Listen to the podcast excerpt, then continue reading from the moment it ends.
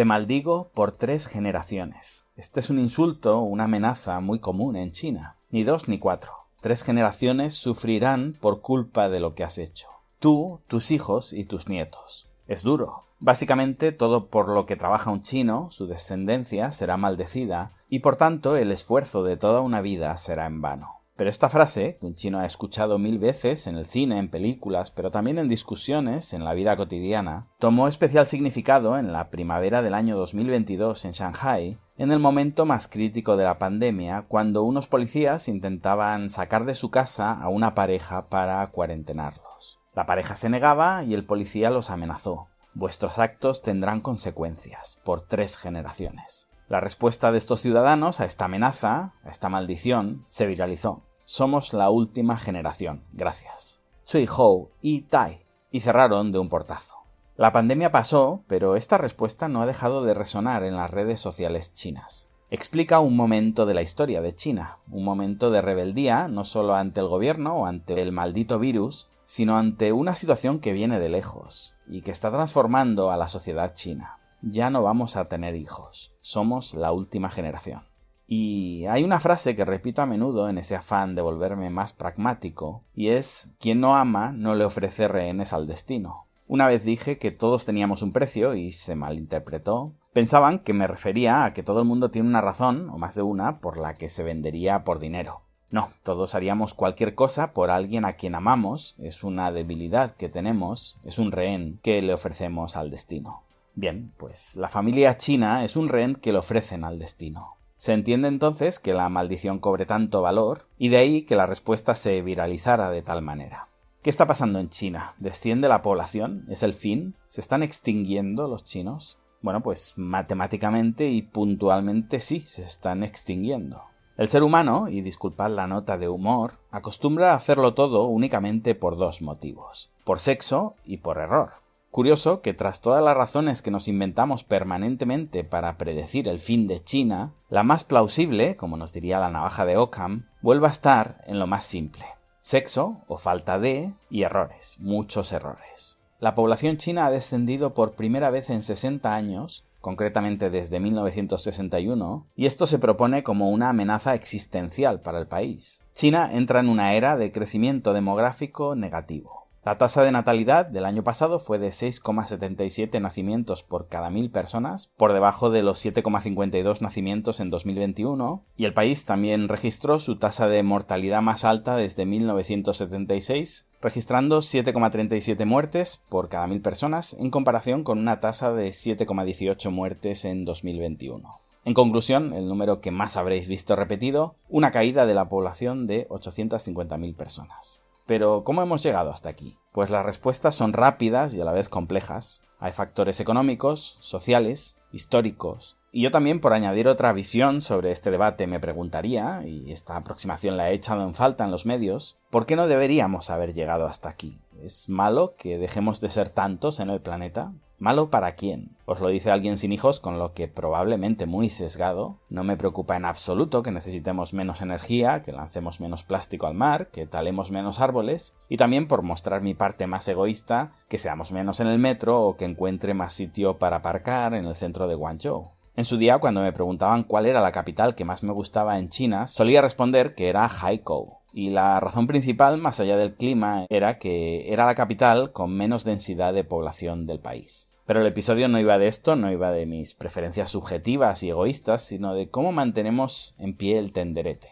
Un tenderete que se sostiene básicamente con un esquema Ponzi, en el que los inversores antiguos han perdido el interés por atraer a nuevos inversores. En el caso de un país no serían inversores, serían contribuyentes y no se atraería a gente de fuera del sistema, lo que hacemos es inventarla, reproducirnos. Con lo que es la estafa, digo, el esquema piramidal ideal, porque parece ilimitado. Siempre se pueden aportar más contribuyentes al sistema, infinitamente, o eso al menos es lo que creían los planificadores. Pero algo falló, algo que, también os digo, está fallando sistemáticamente en todos los países del mundo, en algunos antes, en otros después, aunque nos guste focalizarnos siempre en los dramas de China. Honestamente, también os digo, prefiero que esa disminución de la población se produzca de forma orgánica y no que se perpetre de manera planificada por personas que piensan que hay demasiados ancianos o que son un peligro según qué razas o religiones. Pero volviendo a China y a los motivos que nos han hecho llegar hasta aquí, decía que hay factores históricos, muy significativos además, y en esto es en lo que me voy a centrar en este episodio. En 1979 se aprobó la Ley del Hijo Único. Y esto, además de ser un experimento social abominable que causará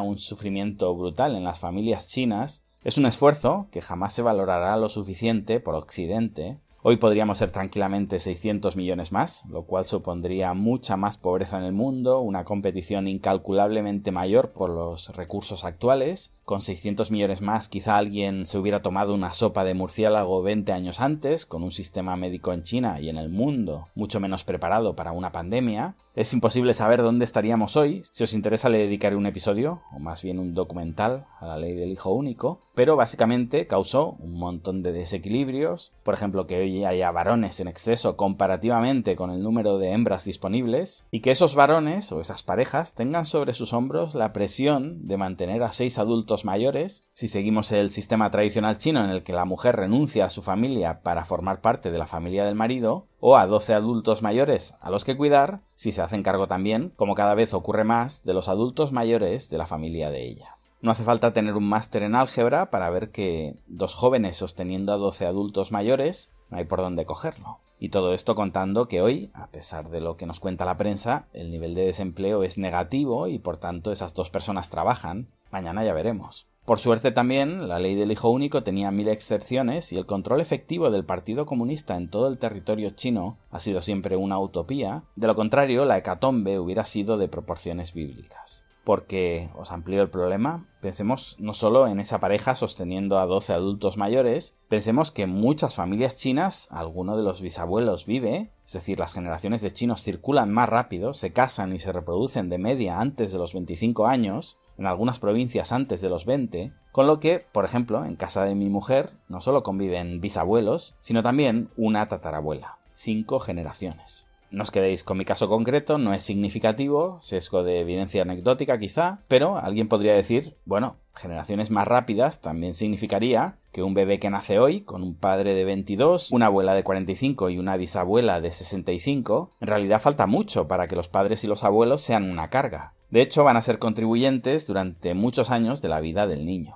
Cuidado, no necesariamente. Pensemos que en China la edad de jubilación son 60 años para los hombres, para las mujeres 55 o 50 en el campo. ¡Wow! ¡Qué bien funciona el socialismo con características chinas! Bueno, la realidad es que no existe tal cosa como el estado social en China, con lo que si no trabajas de funcionario, da un poco igual la edad que se proponga por decreto que vas a jubilarte, porque total, no te van a pagar. Decía Quevedo que nadie promete tanto como aquel que no va a cumplir. Pues efectivamente, da igual que oficialmente te jubilen a los 50 o a los 30, algo tendrás que hacer para comer todos los días. En el pasado, y hasta hoy, y esto es lo que no se entiende muchas veces en Occidente, no era el Estado quien cuidaba de ti, eran tus hijos, tus nietos, etc.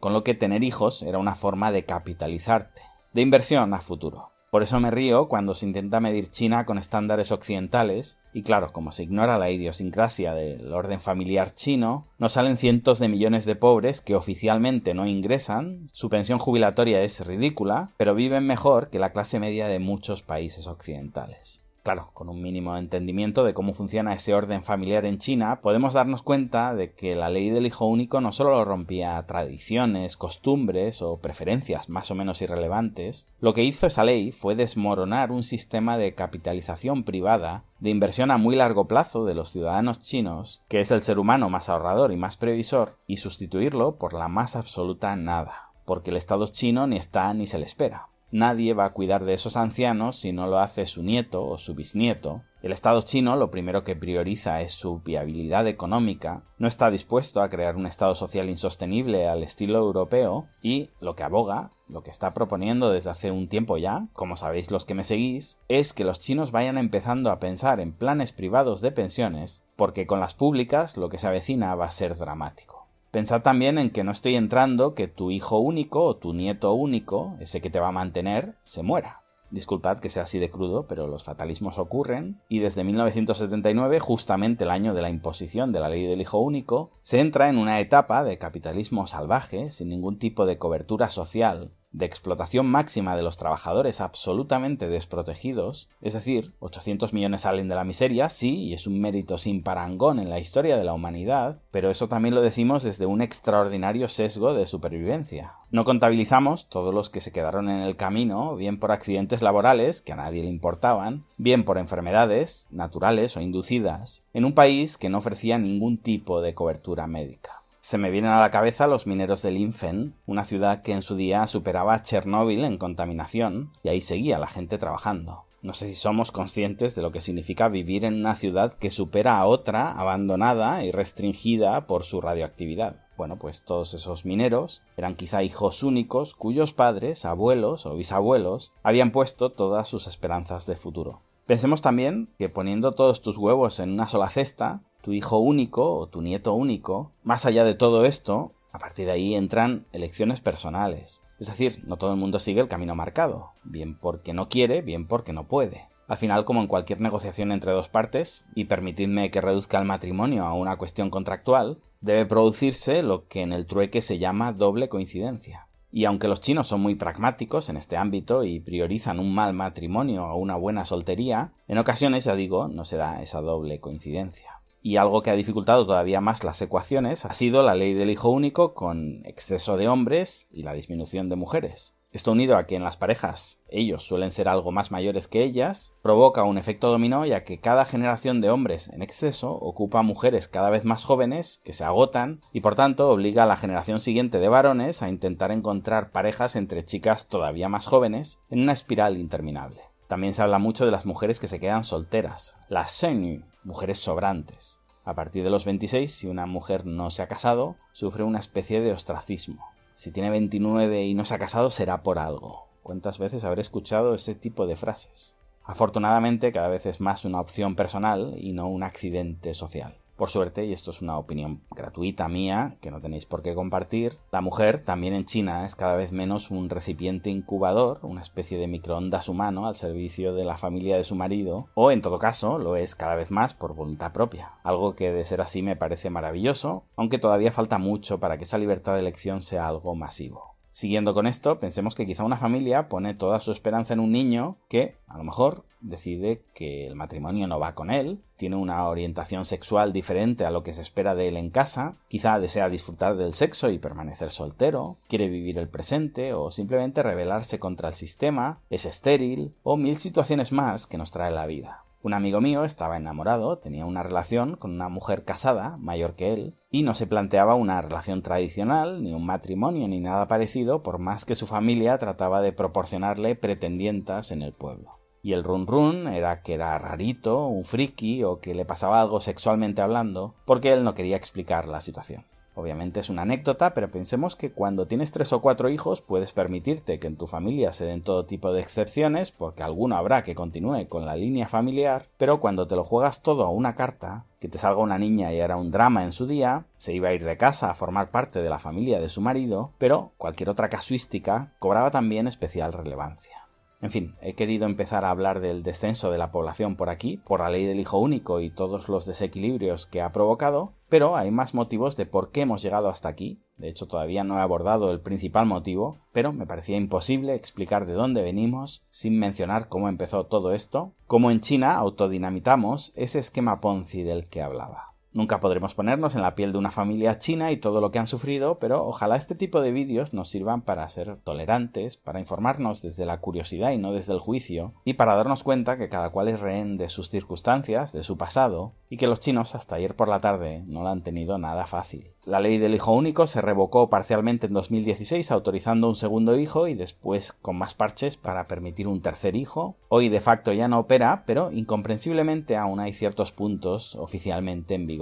Y si la ley del hijo único ya no funciona, además desde hace tantos años, ¿por qué esto no es una explosión de natalidad? Pues por algo que los planificadores estatales no entienden ni entenderán jamás, y es que el precio de los bienes, y permitidme que equipare un bebé con un bien, o como se ve desde el punto de vista más pragmático chino, como una inversión, el precio de un bien, decía, no se puede marcar por decreto ley o a través de un edicto imperial, el precio de cualquier bien es subjetivo, y lo decide el comprador. Pero de esto os hablaré en un próximo episodio.